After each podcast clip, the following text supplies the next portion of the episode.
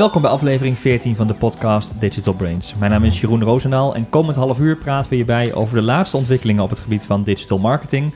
En dat doe ik vandaag met mijn vaste co-host Niels Albert. Hey Niels. Hey Jeroen. En een nieuwe stem, Michel Kuipers, account strategist bij AdWise. Hey Jeroen. Ah. Hey. Uh, en voor het eerst dat we deze podcast overdag opnemen. Want normaal gesproken doen we het in de avonduren. Maar we kwamen nu met de avonduren en al die rare weken moeilijk uit. Dus we doen het nu een keer overdag. We hebben de rest van het bedrijf gevraagd om rustig aan te doen. Dat is ook wel, vind ik, niet, ik vind het ook wel lekker om overdag te doen. Ja, op zich wel. Even kijken of ze uh, zich houden aan het rustig aan doen. Ja. Dat is altijd de vraag, maar uh, nee, ik vind het wel lekker. Ja. Hey, Michel, jij bent uh, nou ja, collega van ons. dezelfde functie als Niels en ik, maar um, een nieuwe stem voor de podcast. Zeker.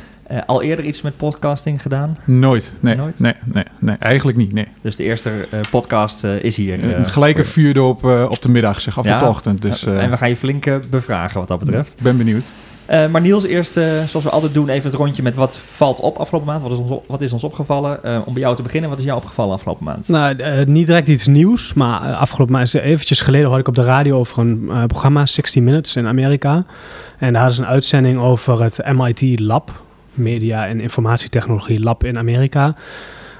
ook wel het Future Lab genoemd. En um, daar zijn ze alleen maar bezig met dingen ontwikkelen die over vijf of tien of misschien wel twintig jaar mainstream worden.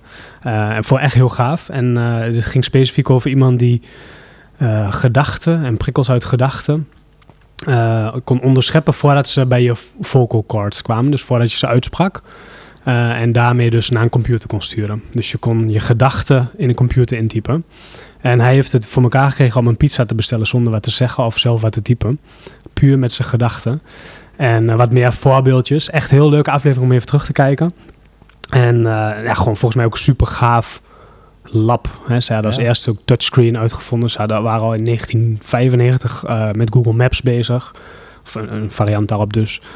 Uh, plasma tv's hebben ze daar ontdekt. Uh, echt heel gaaf. En uh, ik geloof ook echt wel dat dit de toekomst is. En een, een klein beetje eng misschien zelfs wel. Het is echt gedachten lezen. Ja, nou ja, het was meer dat die, die, die jongen die dit had gemaakt...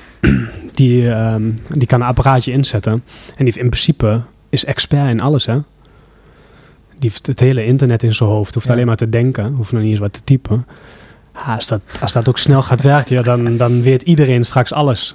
Nou ja, goed, ook wel een beetje eng. Maar ik geloof dat dit wel techniek van de toekomst is. Daar gaan we zo ook nog wel een beetje meer over hebben, volgens mij. Hè, met, uh, Google uh, I.O., de conferenties. ja, alles een beetje afstapt van search. Ja. Uh, echt het, het typen en zoeken. Ja, nou, we gaan het zeker over Google hebben. Ik was daar van, van onder de indruk. Maar als ik dit Ja. hoor, denk ik... Nou, ik nou, mijn gaat- echte aanrader om even terug te kijken is, is heel gaaf. Nou, we zijn een hele goede tip. We zetten het linkje in de show notes van deze aflevering. Die kun je terugvinden op advice.nl slash podcast 14. Um, en dan kun je uh, nou ja, verwijzingen die we hier benoemen daar allemaal vinden en zelf verder in verdiepen en verder lezen. Uh, Michel, je hebt ook uh, afgelopen maand een beetje rondgeneusd. Zeker, Wat ja. viel jou op? Ja, uh, iets minder uh, ver in de toekomst. Eigenlijk uh, ja, nu wel heel erg actief en actueel. Um, Google heeft in november hebben ze de zoekresultaten aangepast. Dus dat wat je ziet in de zoekresultaten van uh, 155 naar 320 karakters voor de meta-descriptions. Ja. En dat ja, sinds uh, gisteren, eergisteren, zie je nu op Twitter uh, allerlei geruchten dat het uh, omgedraaid is. En dat er in meerdere landen nu tegenovergestelde weer aan de hand is. Dus het het, is weer, ja, het is weer teruggedraaid naar 155 karakters. Dus dat is wel iets wat Oh. heel belangrijk is om, um, om, ja, om op te schakelen. Of in ieder geval om te monitoren de We komende zijn net, tijd. iedereen is bezig de teksten Ja, uitbreiden. iedereen de teksten uitbreiden. En nu kunnen we hè, met z'n allen weer uh, het omgekeerde gaan doen eigenlijk. Dus, en enig idee waarom Google dat doet? Nee, is nog niks over bekend. Dus dat, Bezigheidstherapie. uh, ja, denk ik. Ja, precies. Zorgen dat we werk houden. Ja. Dus, uh, maar wat dat betreft uh, Nog, wel spannende ontwikkeling weer. Dus, uh, nog, nog verschil in uh, mobiel en desktop? Nee, nee, nee. nog niet uh, ja, aangetoond dat daar verschil in zit. Uh, wel zie je dat uh, de eerste meldingen waren uit uh, Engeland, Mhm. Verenigde Staten inmiddels ook al, uh, Australië, Ja, dat, Duitsland. zijn wel, dat zijn niet de kleine landjes Nee, waar ze precies. testen. Dit zijn wel Ja, dat- de mainstream landen. Ja, maar en ja. uh, filosoferen waarom? Eh, zouden minder op advertenties geklikt worden? Zouden ze minder Denk ik. opvallen? Ik denk dat dat een belangrijke um, indicatie is. Gewoon de advertenties. Ja. Denk ik dat die iets minder uh, prominent waren, zeg maar. En dat het toch wel, dat ze dat in de port portemonnee een beetje gevoeld hebben. Dat Ja, is nu en, en volgens mij worden ook de resultaten veel langer. ja, veel langer inderdaad. krijgt. Ja, dus je hebt in, Je kunt minder scannen. Je, Precies. En ik denk dat dat eh, toch een soort test is geweest ook van eh, Google zelf om te kijken van wat is daar nu, nu het effect van. Ja. Maar het gekke is wel, je zegt een test. Meestal test Google die dingen Ja, klein voordat ze het bekendmaken en uitrollen. Nu hebben ze het bekendgemaakt, uitgerold. ja, En nu lijken ze hem terug te draaien. ja, ja. Nou, interessante ontwikkeling. We gaan hem volgen. Je hebt ook een linkje hè, waar, eh, Ja, eh, waar meer informatie over te vinden is. Ook die komt in de show notes. Ehm, en mijn nieuws van afgelopen maand was een tweet van eh, Alexander Klupping, die jullie vast wel kennen, hè, van Blendel, oprichter van Blendel. Zit Mhm. vaak bij de Wereld Draait Door. Hij twitterde, ik heb het helemaal gemist, maar dankzij hem heb ik het ook gezien, dat de Amerikaanse funda, Zillow, aangekondigd heeft zelf huizen te gaan kopen van mensen. En vervolgens gaan ze die dan weer opknappen en gaan ze die in de verkoop gooien. En ik vond dat wel een nou ja, gave ontwikkeling. Wij zijn natuurlijk ook heel vaak bezig met vraagstukken waarbij een platform centraal staat. En in dit geval gaat het platform zelf eh, kopen. En ik, ik heb er even in verdiept. Het gaat ook heel erg om dat ze veel... Ze hebben zoveel data van eh, potentiële huizen, van verkopers, Ja. kopers... dat ze ook op basis daarvan kunnen voorspellen... welke panden het goed zullen gaan doen... waarmee ze winst zullen gaan pakken. Ja, en welke verbouwing ze moeten doen om Ja. aan de vraag te voldoen. Ja. En ze schijnen binnen 48 uur jou een bod te kunnen doen. Dus je, je geeft aan, ik wil mijn huis wel verkopen via die eh, Amerikaanse funda. Eh, ze vragen wat informatie, ze scannen je foto's. Je hebt misschien heel veel contact. Maar binnen Allemaal 48 automatisch. Ja, het is onduidelijk. Er schijnt wel ook iets persoonlijk contact te zijn. Maar binnen 48 uur heb je een bod van hen. En weten zij dus, dat zullen ze het algoritme erachter zal wel bepalen hoe dat, hè, de, de waarde en de kansen van zo'n, van zo'n pand. Maar binnen 48 uur kunnen zij een bod doen en kunnen ze vervolgens eh, gaan ze het zelf kopen en opknappen. Voor eh, fast cash. Fast cash, ja. Maar En, het zijn eh, ook veel makelaars die dat doen hè, hier in Nederland. Die dan Ja. zelf huizen kopen, en opknappen en weer verkopen. Ja. Ja, maar dan heb je als makelaar, heb je als individu gewoon je ervaring en je kennis. In Ja. ieder geval een platform dat het vanuit een stuk data Ja, precies. en, Dat is wel interessant, ja. Mooie ontwikkeling, vond ik. Ehm, nou, eh, tot zover het nieuws wat ons opviel afgelopen maand. Wat we verder gaan bespreken, natuurlijk eh, Google I.O. hadden we het net al heel eventjes over. Ehm, eh, het Search Update hebben we het over gehad, maar er is nog een kleine update die we even gaan bespreken vanuit Google. Influencers omzeilen de algoritmes. Hoe ze dat doen hoor je zo meteen. Facebook heeft een aantal updates. Onder andere kunnen we nu gaan daten, maar ook onze hele historie wissen. En Snapchat, we hebben het eerder al besproken, een redesign pakt niet uit zoals ze gehoopt hadden. Dus die onderwerpen kun je verwachten eh, in deze aflevering van de podcast. Om te beginnen, eh, heren, bij eh, Google. Hebben jullie het eh, gezien, de I.O.-conferentie? Ja, stukken. Ik heb er vooral veel over gelezen. ja. Wat vond je? Nou ja, ja, ja, wel gaaf. Altijd wel gaaf. Maar wat er vooral de, de hoofdmoot eruit haalde, was dat het zoeken wel echt verandert. Hè? Alles wat ze eh presenteerden, wat ze vertellen, is niet meer gericht op iemand die typt en zoekt. Ja. Het is spraak, het is eh, visueel, het is eh, augmented reality scannen. Het zijn allemaal andere manieren van zoeken. Dus eh ja, vind ik wel gaaf. Dat is denk ik ook wel de toekomst. Ja. Google gaat bijna denken voor, eh, voor de mens, zeg maar. Dus eh, neemt die rol bijna over. Dus de zoekopdracht wordt al ingevuld bijna voordat degene bedacht heeft dat hij dat gaat zoeken, zeg Ja. maar. Ja. Dus, Nou, dingen in, de, in Gmail. Hè, Ja. met je mail, je onderwerp en je teksten kun je, worden automatisch al aangevuld en kun je met tapjes eh, voor kiezen. Ja. Eh, ik vond het heel slim Google Maps. Dat je, daar ben je altijd, loop je even tien stappen de ene kant op, blijkt je de andere kant op te moeten. Nu kun je dat met je camera ook de panden, hè, het gebouw ergens zien en kent Google precies welke kant je op moet, eh, moet lopen. Ja. Ja, en voor mij, waar ik meest on- onder de indruk was, was gewoon het gesprek van die eh, Google Kapper. Assistant. Hebben de Ja. afspraak maken bij de kapper, bij het restaurant, waarbij ja, de kapper nog een redelijk, nou goed, hè, dat- gesprek liep goed, maar bij het restaurant dan ging het eigenlijk een beetje mis in de zin van er was ruis over Ja. het gesprek en Google weet hem toch terug te brengen naar uiteindelijk het doel van, van dat gesprek. Ja, geniaal. ja. Ja. En, en ja, jullie zijn volgens mij ook allemaal iOS-telefoongebruikers, hè? Ja, Mhm. ja, ik zelf ook. Ehm Wouter, nee, onze verantwoordelijk voor de techniek is echt een Android en Google man. Dat kan niet anders in jouw functie natuurlijk. Ehm, maar ik moet zeggen, ik heb ook naar de vorige eh, conferentie van, eh, van Google ook al even overwogen om, ehm, om over te stappen. Ik had nu weer het gevoel van, jeetje, ze zijn wel verder dan Apple. Ja. Als ik kijk naar Siri, Ja, nou ja, en als je een beetje de feedback leest, dan eh, wordt dat ook veel genoemd. Hè? Dat ze verder zijn dan Apple of van Microsoft en wel echt nieuwe dingen opzoeken. Ja. En eh, ja, ik geloof wel dat dat een aanleiding kan zijn om over te stappen. Ja. Die assistant overigens, dat, dat, dat, dat gaat nog een paar jaar duren voordat we het echt hier gaan Ja. gebruiken, geloof ik. Maar het is wel indrukwekkend wat er al kan. Nou, wat En- ik wel gaaf vond, was die Google Lens bijvoorbeeld. Hè? Dat, ze, dat je een beetje op Pinterest gebaseerd, volgens mij, dat je iets kunt scannen. Dus bijvoorbeeld wat jij aan hebt nu. Eh, met die lens. En dat hij zegt, hey, dit is dit blouseje, dit zijn deze schoenen en dit zijn gerelateerde schoenen. Ja. Dus dat hij gewoon echt kijkt naar wat, wat hij ziet en dat aan jou kan presteren om, om te kopen.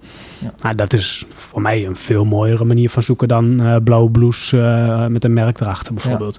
Ja, gewoon echt vanuit wat je ziet. Het maakt het echt veel makkelijker, ja. Ja, indrukwekkend. En ehm, ik, eh, wat ik nog wel wil zeggen, ook die menselijkheid van die eh, assistant, hè, die echt Dat is bijna eng. Ja, bijna Ja, eng. Hè? Die bijna eng. echt zelfs even... ehm, en, eh, Ja. mhm, dat echt die geluidjes die we als mens bijna, zonder dat we het weten, maken... die interactie konden ze nabootsen, konden ze realiseren. Ja.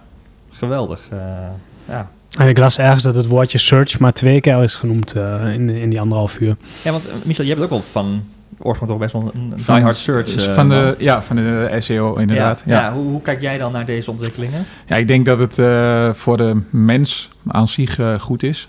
Voor de SEO-man wat minder, denk ik. Want ja, de rol daarvan hebben we net ook al een klein beetje waar we daarover aan het sparren. Die neemt langzaamaan af, omdat Mhm. toch ja, die algoritmes die nemen die, die rol voor een deel wel over. En het faciliteren van de mens, dat is waar het steeds meer naartoe gaat. En Ja. ja, ja ik denk dat dat eh, een eh, mooie ontwikkeling is. Ja. En eh, dat het uiteindelijk eh, ja, kansen biedt ook. En eh, ja, wat dat betreft eh, goed. Ik sprak vanmorgen nog even kort eh, onze collega Tom, eh, UX consultant eh, binnen AdWise. Die is twee weken op vakantie geweest en die begon vanmorgen natuurlijk gelijk, hadden we het hierover. Hm. En die zei, dit is precies wat, wat ja, Tom ook altijd benoemt, het wegnemen van frictie. Ja. En dan Ja. werkt die intelligentie werkt echt super. En ja, dit, dit gaan waarschijnlijk heel veel mensen gebruiken. Ja, want hij was altijd nog een beetje sceptisch over chatbots en, Ja. eh, en dat soort. eh, snap ik ook wel. Maar als je het goed doet en je, je helpt iemand echt, dus je haalt een Ja. drempel weg of je doet iets wat, waar normaal drie handelingen voor nodig zijn in één keer, ja, dan geloof ik dat mensen het gaan doen. Ja. En ik, ik las een updateje of ik las een, een onderwerpje ook over Google die, eh, wat stond het toch, Eh, f- food pick-up en delivery gaan doen. Dus een soort van thuisbezorgconcurrent gaan worden. Of misschien wel de supermarkt-apps. Hè. Ik bestel Mhm. mijn boodschappen via de Jumbo-app. Ah, eh, die hebben dat al redelijk makkelijk gemaakt voor mij. Hè. De herhaalbestellingen doen en eh, even wat aanvullen. Maar ze gaan me nog niet suggesties geven. En dat kan Google natuurlijk straks wel heel makkelijk. Hè. Net als met eh, op welke dag bestel je, wat bestel je dan en bij welke restaurants. Ja. Wat meer overkoepelend. Dus ik En geloof dat daar, op eh, jouw eerste onderwerp. Als ze nou nog kunnen weten wat je denkt, hoef je alleen maar aan te denken Ja. op je lijstje. Ja, Eh, ja, we moeten over een goede activatie, want anders wordt er veel eten bezorgd bij mij thuis. Nou, in ieder geval hebben we de komende jaren nog genoeg te bespreken in deze podcast met al die ontwikkelingen. Dan wat kleiner nieuws vanuit Google. Eh, weer een update vanuit het eh, eh, zoekalgoritme. Michel, daar weet jij iets meer van? Ja, dat, eh, dat- die update die heeft zich heel erg gericht ook op ehm, bedrijven die, ja, simpel gezegd, eh, onderpresteren in het algoritme. Dus die eigenlijk eh, meer, eh, betere posities hadden moeten hebben dan ze nu verdienden, zeg maar. En bedrijven die het. En je kunt eigenlijk niet zeggen van dit moet ik doen om de drop of de, de stijging te beïnvloeden. Ja. Het is eigenlijk meer dat ze het algoritme beter hebben gemaakt, waardoor ja, bedrijven die misschien wat lager in de index staan en hoger hadden gemoeten, toch de waardering krijgen die ze hadden moeten krijgen. Ja, dat heeft natuurlijk invloed op eh, bedrijven die wel goed gepositioneerd sto- stonden Ja. misschien niets, eh, niets verkeerd hebben gedaan, maar doordat anderen beter gewaardeerd worden, toch een, eh, hè, een, een stuiveltje, stuivertje Dus wisselden. eigenlijk zijn er bedrijven benadeeld door het filter van Google. Ja, Ze hadden eigenlijk ja. alles goed staan, hadden misschien wel hoger in Google moeten staan. Ja. En dat heeft Ja. Google nu met een correctie gaan ze het doorvoeren. ja, Maar gezegd eh, wel. En- positief of negatief? Dus straffen ze af wat verkeerd was Nee, of gaan nee, ze andersom. belonen wat goed was? ja, dat laatste vooral. Maar daar Dus heeft het iemand last van, want dan gaat er ook een positie... ja, daar hebben mensen last van, inderdaad. En de ander gaat weer omlaag. ja, ja, Ja, en in het verleden deden ze vaak die updates was eh, spam eruit halen en Ja. black hat SEO Ja. en zorgen dat mensen werden gestraft. ja, en nu dit is gaan ze juist belonen. Precies, nou is het meer een beloningsdeeltje. Ja. en Nou, ja, vind ik goed, het is eigenlijk een positieve Per ontwikkeling. En, direct eh, ook? Ja, dat dat- is al, dat is al een, een, tijdje bezig inderdaad. En wat je ook ziet is dat Google zegt van ja, die, die algoritme-updates, dat gaat steeds meer een continu proces worden. Het is niet meer Ja. dat het... eh, Vroeger werd echt werd een Ja, mijlpaal. dat Vroeger had je altijd, hè, pinguïn, panda. Ja, Ja, dan zaten ja. hier vol stress. eh, Ja. en wat gaat er nu gebeuren? gebeuren. Ja, Ja. precies. En eh, dat is nu, ehm, ja, wordt het gewoon steeds meer een continu proces. Ja. Dus, maar eh, toch is het wel, ehm, we komen zo nog even op die algoritmes, maar dat die algoritmes jou dus als bedrijf kunnen benadelen. Dit, kan echt gevolgen hebben voor business van bedrijven. Ja, Dat ze alles goed hebben staan, maar omdat het algoritme van Google net nog even je over het hoofd ziet, Ja. sta je lager dan je zou moeten staan bijvoorbeeld. Ja. Het is wel ook wel een stukje ja, echt wel macht. Wat, wat zo'n Zeker, ja. heeft. Andersom kan het natuurlijk ook, hè, dat bedrijven ineens weggevaagd worden uit Ja. de index. En eh, ja, misschien daardoor wel eh, hun bedrijfsvoering niet meer kunnen doen. Ja, we zijn zo Dus, afhankelijk eh, daarvan ja, geworden. ja. Precies, dus dat is zeker. Nou, in ieder geval goed dat, dat Google nu wat gaat eh, verbeteren. Ja. Ja, belangrijk is gewoon dat je, ja, dat je zoveel mogelijk aan de richtlijnen houdt van Google. En simpel gezegd komt het erop neer dat je moet zorgen dat je voldoet aan de behoeften van de zoeker. Dus van, Ja. van- je eigen consument of bedrijf wat je wilt benaderen. En als je dat op de goede manier doet, dan, ja, dan, dan zorg je in ieder geval dat je, hè, je volgens die richtlijnen... eh, Dan maak je kans om nou, ja, precies, te ja, komen. ja, ja. Oké, nou Dus- ja, de- belangrijk benieuwd wat dat ook nog, eh, voor welke merken het echt impact gaat hebben. Dat gaan we vast de komende weken wel ergens horen of lezen, of misschien wel zelf tegenkomen. Ja. Ik hoop het. Ja, Ik, heb wel, ik kan wel een paar klanten zo bedenken waar ik voor mijn gevoel, waar we alles hartstikke goed voor doen, maar nog niet de positie hebben. ja, Ja. dat zou zomaar een verschil Ja. kunnen gaan uitmaken. Ja. Eh, dan bruggetje naar eh, ja, de algoritmes in het algemeen. Eh, influencers hebben ook steeds meer last van algoritmes op social media. Ja, nou, we weten zelf ook dat als je kijkt naar, ik ben behoorlijk fan van Twitter, maar Twitter is een van de weinige social media die nog, volgens mij de enige die echt een chronologische tijdlijn heeft. Hè. Facebook en Instagram hebben natuurlijk inmiddels geen chronologische tijdlijn meer en moet je maar afwachten of jouw post voorbij komt als het voldoende invloed heeft, voldoende reactie heeft. Ehm, maar influencers hebben daar ook last van. En die zetten geloof ik in Niels Instagram stories nu in. Hè? Snap je dat ze, dat, dat ze daarin ja, verder gaan kijken? De influencers zelf, Ja. de- de- dat die dat doen, ja, tuurlijk. En ik geloof ook wel dat dat, dat, dat de content is die ook eh, veel wordt bekeken. Hè? Wel wat vluchtige content vaak. Maar als ik een beetje kijk naar de nou ja, merken, maar vooral de, de personen die dat... Ja, die zijn vooral actief in de stories. Ja, maar het heeft ook echt gevolgen voor bijvoorbeeld... eh, Een beetje Snapchat-achtig. En, Ja. eh, ja, de update van, van Facebook inderdaad, ze de stories ook naar Instagram en Ja. naar Facebook hebben gehaald. Ja, maar je kunt ook vrij makkelijk in die stories een interactie opzoeken. Hè? Dus eh, swipe up voor een link of direct reageren op. Ja, maar het voordeel is, je staat altijd bovenin als Ja. mensen de app openen. Ja. En als je een gewone post plaatst, moet je maar afvragen. Weet je niet waar je staat Nee. en of het überhaupt gezien wordt. Ja. Maar dit zou ook gevolgen hebben voor een kanaal als, of een, platform als YouTube. Hè? Dat mensen, dus influencers, dus YouTube minder gaan gebruiken en naar eh, de Maar het is wel hele andere gaan. content, hè? Dat, Michel? ja, YouTube is, eh, ja, je kunt er veel meer in kwijt, zeg maar. Dit is echt inderdaad hele, ja, hapsnap eh, content, snel. content, ja, ja. precies. En YouTube is toch iets meer, dan draag je echt meer informatie uit. En eh, ik denk dat ze elkaar eh, meer aanvullen dan dat het elkaar bijt. Dus eh, ik denk dat het wel, ja, voor de influencers zeker positief is om daar gebruik van te maken. En dat Ja. het niet het een of het ander hoeft te zijn, zeg maar. Nou ja, en ik denk wat we een tijd geleden al over hadden, dat de kwaliteit van, de, van video die je uploadt, naar bijvoorbeeld een Facebook om gewoon te gebruiken, dus niet in de stories, en naar ehm, YouTube, dat die kwaliteit gewoon veel hoger moet zijn. Ja. En dat je voor die snelle en vluchtige content met iets mindere kwaliteit, Ja. dat je daar prima die, nou ja, die, die, die verdwijnen ook weer. Ja. Die stories Maar content. Ook zie je hier wel weer de influencers leven dankzij dit soort tools en Updates, algoritmes. ja. En, hè, want als Instagram eh, nu ook het algoritme gaat loslaten op de stories, dan zijn ze ook hun bereik kwijt. Dus hè, die, die influencers die hebben ook wel, zijn misschien wel groot geworden, omdat die platforms nog niet zo ver zijn. En ja, ik volg persoonlijk weinig influencers. eh, en ik denk, ja, volgens mij wordt ook wel heel veel zooi erop gepropt. En, en pakken ze die posities door slim dat te doen. Maar eh, zijn die platform wel steeds bezig met ja, relevant en zitten mensen echt op je te wachten. Ja. En afhankelijkheid weer, hè? Influencer kan zomaar... eh, Ja, nee, dat zou ook wel hebben. Ja, je bent, het, het is, kan morgen anders zijn en dan ben je eh, je baan kwijt Ja. misschien wel. Of eh, je inkomsten in ieder geval. Nou, interessante ontwikkeling die we ook zeker gaan volgen. En eh, wellicht dat daar nog vaker op teruggekomen wordt in deze podcast. Dan een vervolg op waar we het eerder over gehad hebben. eh, natuurlijk de hele ja, gebeurtenissen bij Facebook. Cambridge Analytica hebben we het vaker over eh, eh, gehad. Is overal natuurlijk behandeld. Ehm, maar dat nieuws in combinatie met natuurlijk de nieuwe wetgeving, hè, de AVG en GDPR, die over een, nou wat is het, kleine 10 dagen, 11 dagen ingaat, heeft Facebook nu een clear history functie ingebouwd. Waarmee je dus je ja, geschiedenis kunt wissen. Ja. Al, eh, zie je er- kijk je dan uit, Niels? Nou, nee, dat, dat niet per se. Nee, van mij mogen ze alles weten. Maar, eh, nou ja, dat is niet helemaal waar trouwens. Maar ehm, eh, ik heb wel recent is opgevraagd bij Facebook wat ze allemaal van mij weten. En dan krijg je dus Een eh, export, een export, ja. ja. En dat duurt eventjes voordat het gedownload is. En dan is echt immens groot. En ik denk niet heel representatief, omdat ik voor mijn werk natuurlijk ook heel veel gebruik en like, wat ik niet per se ook interessant vind. Maar het is echt ongekend. Ja. En er staat ook een lijstje bij met bedrijven die mijn gegevens hebben gebruikt om mij te kunnen targeten. Dus mijn e-mailadres hebben geüpload bijvoorbeeld. Ook wel bedrijven waarvan ik denk, eh, hoe kom je eraan? Hm. Ja. Dus eh, ik denk dat het wel goed is dat die eh, clear history functie er komt. Voor mensen die het niet willen. En eh, ik kan iedereen ook aanraden om eens een keer zo'n export op te vragen. Want het is echt niet normaal wat ze, wat ze, ja, wat ze allemaal opslaan over je. Heb je het al eens gedaan, Michel? Nee, nee.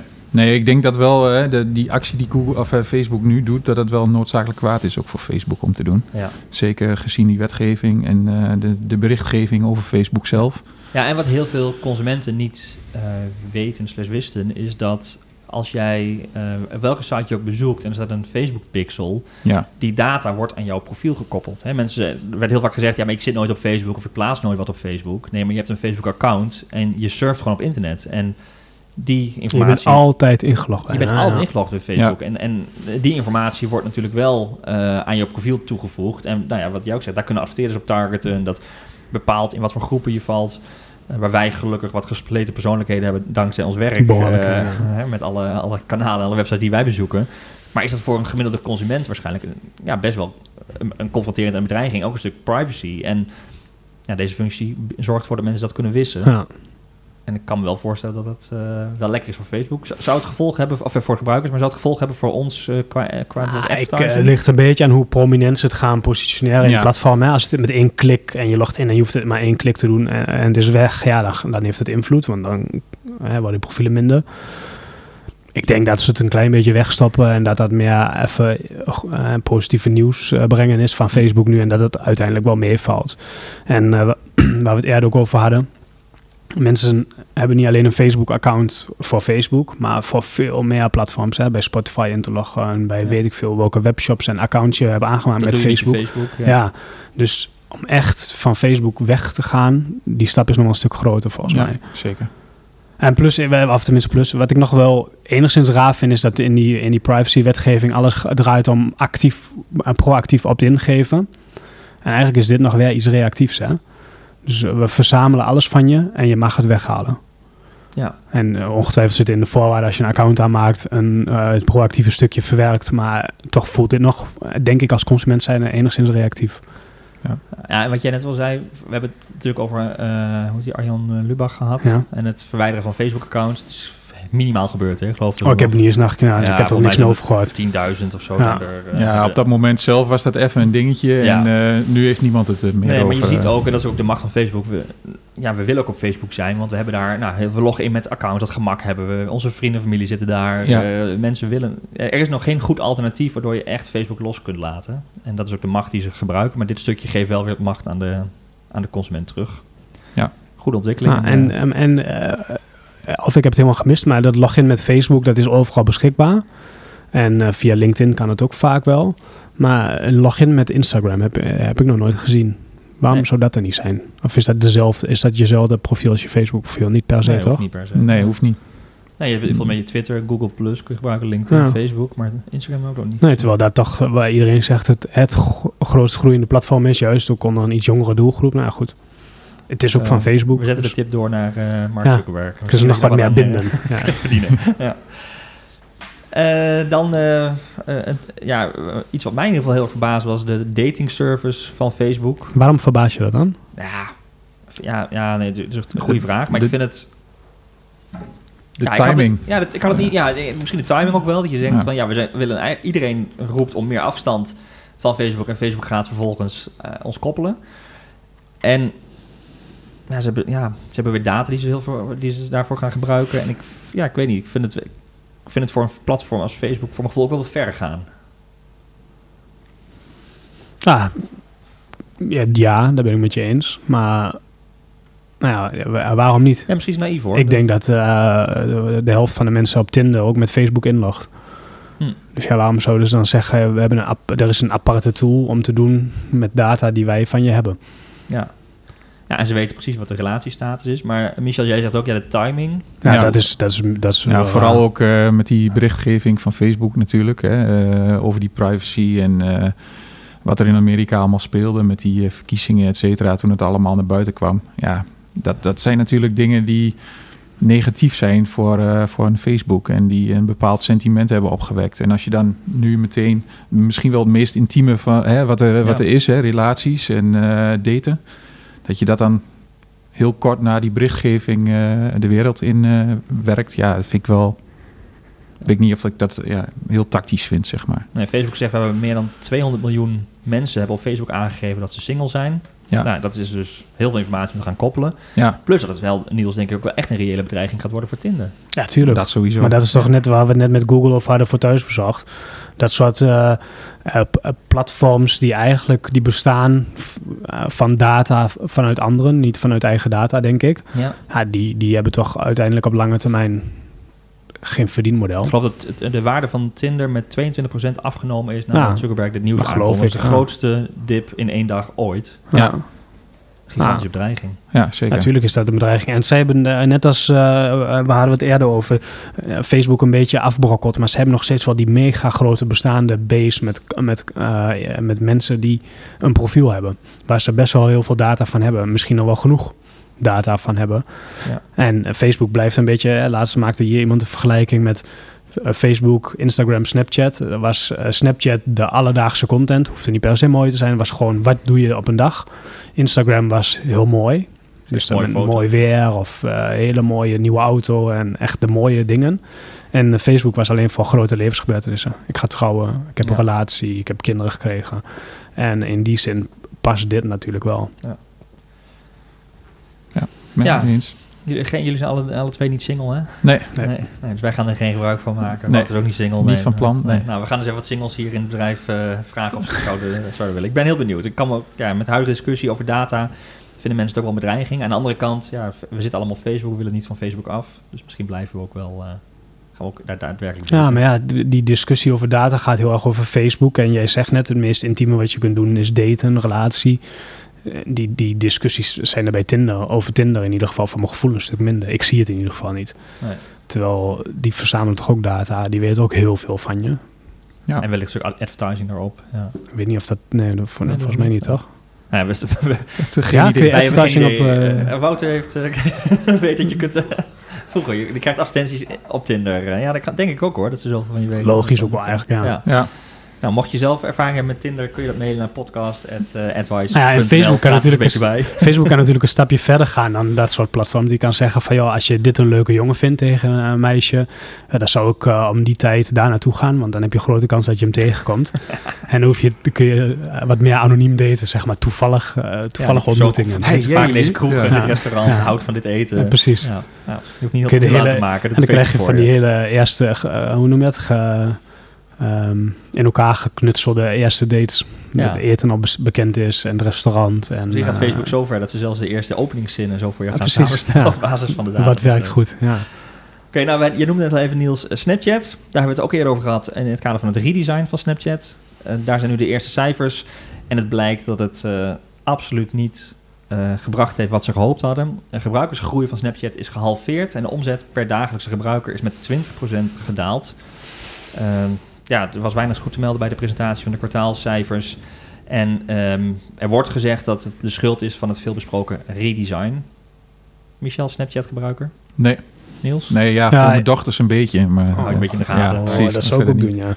Nee, ik heb, eh, nee, ik heb een Snapchat-account en ik zit in de groep van AdWise bijvoorbeeld. Ik, ben, ik, doe, ik post niet zelf actief, eh, maar ik, ik volg het wel. Mhm. En ik kan wel beamen dat het redesign het niet makkelijker heeft gemaakt. Nee, ik heb ook na het redesign dacht ik, nou, hè, hè, eindelijk kan ik... Ik voelde me echt oud dat ik Snapchat niet kon begrijpen en kon gebruiken. En denk, nou, na, het redesign ga ik het ook proberen. Nee. Maar ik kwam er nog steeds niet uit. Nee, ja, dan had je gewoon een simpel lijstje met mensen en, en, en verhalen en groepen. En dat stond allemaal bij elkaar en dat ging achter elkaar door. En dan, nou ja, dan zag je gewoon alles als je alles achter elkaar doortikte. Ja. En nu staan die verhalen en die groepen op aparte eh, tapjes. Moet je opzij. Ja, ja. Eh, eh, Niet makkelijker geworden. Niet lekker, nee. Ehm, is het dan ook de, het einde voor Snapchat? Natuurlijk niet. Nou, ja, je, nog een keer zo'n operatie, zo'n redesign is nogal wat. Als ze dat zouden gaan doen. Ja, Nou, Ja. Ja. Bij overigens, want we hebben wel eh, de advertising mogelijkheden van Snapchat. Die nemen wel heel erg toe. Die ontwikkelen zich wel snel. Er zitten echt mooie kansen. Dus wat dat betreft gaat het bedrijf daar wel de goede kant Nog op. Maar je vrij gebruikers. Nog vrij goedkoop ook. Dus als ze dat nog ja. gewoon 20% duurder maken, dan los je je probleem op, toch?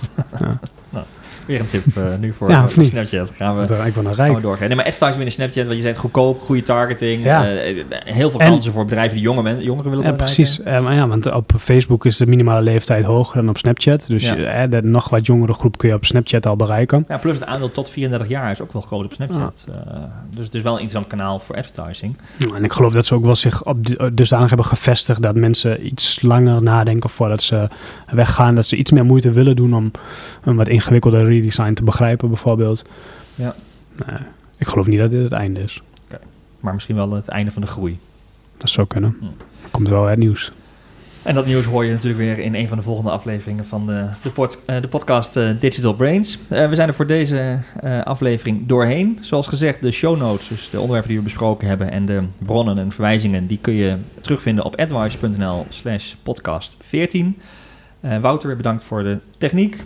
En heb je tips of onderwerpen die je vindt dat wij moeten bespreken, dan kun je die ook mailen naar podcast.advice.nl.